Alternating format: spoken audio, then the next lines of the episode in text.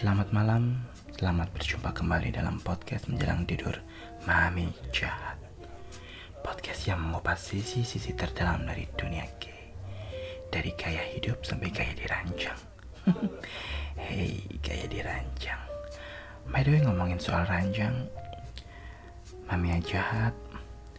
Mami Jahat ada request dari para pecinta. Dan kayaknya sih ini urgent agak-agak nyerempet soal perselingkuhan. Mami, ada nggak sih saran buat kita-kita yang diselingkuhi? Makasih ya, Mi. Mohon pencerahannya. Wow.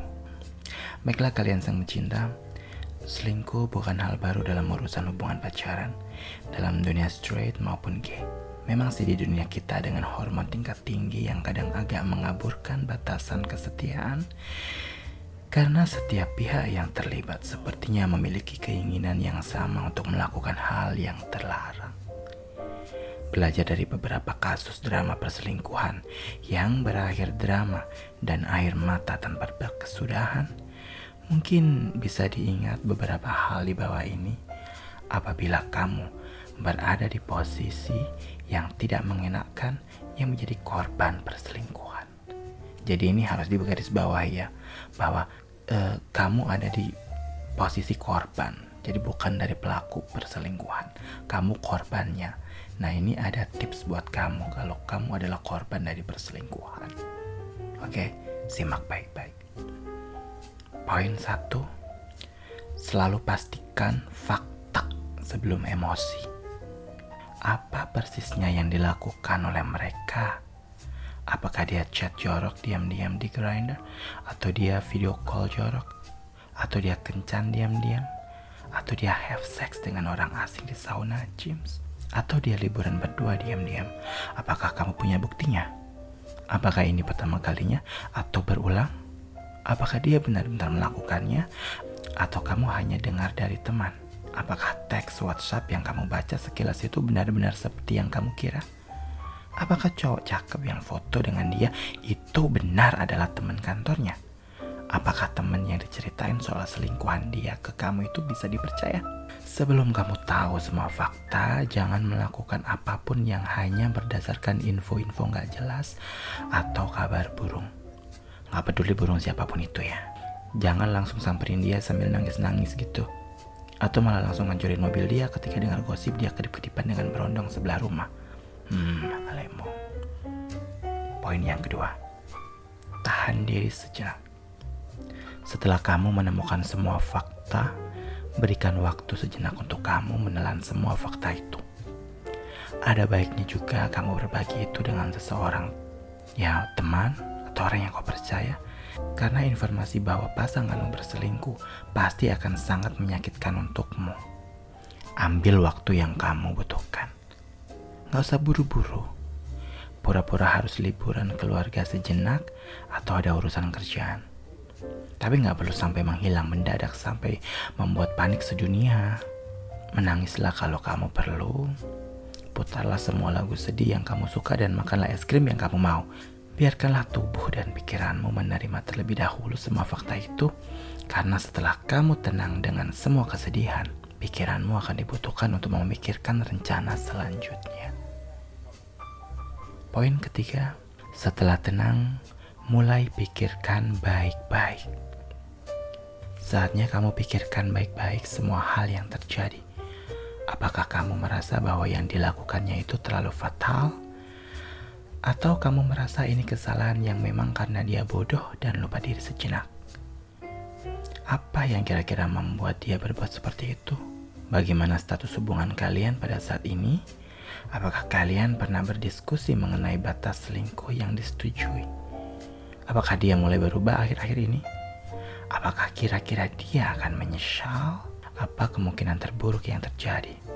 Bagaimana caranya menghadapi semua ini? Ini semua butuh ketenangan untuk dipikirkan baik-baik. Poin keempat, omongin baik-baik. Nah, pada tahap ini adalah di mana pada saat konfrontasi yang paling berat dari sisi emosional. Karena ini akan menentukan arah hubungan kamu berikutnya. Jadilah pria dewasa dan lakukan ini dengan cara yang dewasa juga.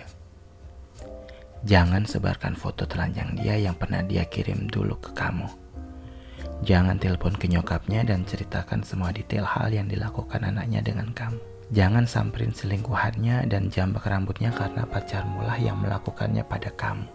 Bukan dia. We can't deal with him later. Jangan samperin dia di kantor jam 2 siang dan jerit-jerit sambil nangis karena dia mengkhianatimu. Jangan pula langsung hindarin dia dan gak mau ketemu dengan dia sebelum kamu ketemu dengannya untuk menyelesaikan ini. Ajak dia bertemu di tempat yang private di mana kalian bisa duduk dan ngomongin baik-baik. Tempat di mana kalian bisa nangis, teriak, atau diem-dieman saja berjam-jam tanpa diganggu yang lain. Mulailah dengan beritahu dia semua yang kamu ketahui. Mintalah dia untuk mendengarkan semuanya dan membiarkan kamu bicara terlebih dahulu. Setelah kamu selesai, mintalah dia untuk menanggapinya. Boleh jerit-jerit, tapi jangan sampai menggunakan kekerasan. Dan yang kelima, decide and move on. Apa pun keputusan kalian, baik memutuskan untuk tetap melanjutkan hubungan kalian atau kalian memutuskan untuk mengakhiri hubungan kalian, jadilah pria dewasa untuk menjalankan keputusan itu dengan benar. Kalau kalian memutuskan untuk melanjutkan hubungan kalian, diskusikanlah apa yang bisa kalian lakukan sebagai pasangan. Kalau kamu memutuskan untuk memaafkan dia, maafkan dengan sepenuh hati. Kalau kamu belum bisa memaafkan, mungkin kamu butuh waktu.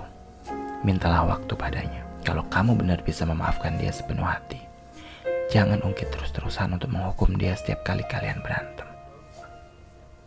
Kalau kalian memutuskan untuk mengakhiri hubungan kalian, pisahlah baik-baik. Jangan menjadi mantan psycho yang gak bisa move on tapi marah-marah terus. Jangan minta putus hanya karena kamu ingin mengancam dia. Jangan minta putus hanya karena ingin dia menyesal ketika dia menunjukkan penyesalan.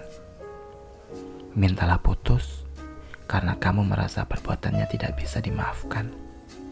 Dan kamu akan menjadi lebih baik tanpa dia di kemudian hari. Dan kalau bagi aku sendiri, perselingkuhan itu adalah hal yang tidak baik. Itu aja sih yang selama ini aku pegang. Jadi buat kalian, bagi yang belum pernah berselingkuh, mending gak usahlah berselingkuh.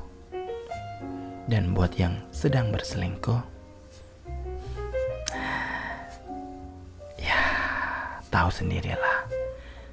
Kalian sudah paham, kalian sudah dewasa, otomatis sudah bisa ngerti apa reaksi apa apa resiko-resiko yang bakalan terjadi yang akan terjadi dan setelah terjadi dan bagi kalian yang ingin mengakhiri sebuah perselingkuhan ya akhirilah sebelum itu terlambat sebelum itu menjadi besar sudah saatnya hidup itu harus indah bukan tanpa harus ada perselingkuhan Kurang lebihnya begitulah pencintaku. Jadi buat kalian yang tiba-tiba terbersit untuk selingkuh, saran aku mending gak usah. Oke? Okay? Buat kalian semua yang mungkin ada pertanyaan, langsung aja DM IG.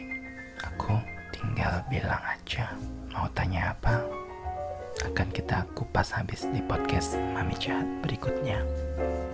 Semoga hari ini lebih baik dari kemarin dan besok menjadi hari yang penuh dengan sukacita. Selamat malam, selamat beristirahat, dan sampai jumpa semuanya. Bye bye.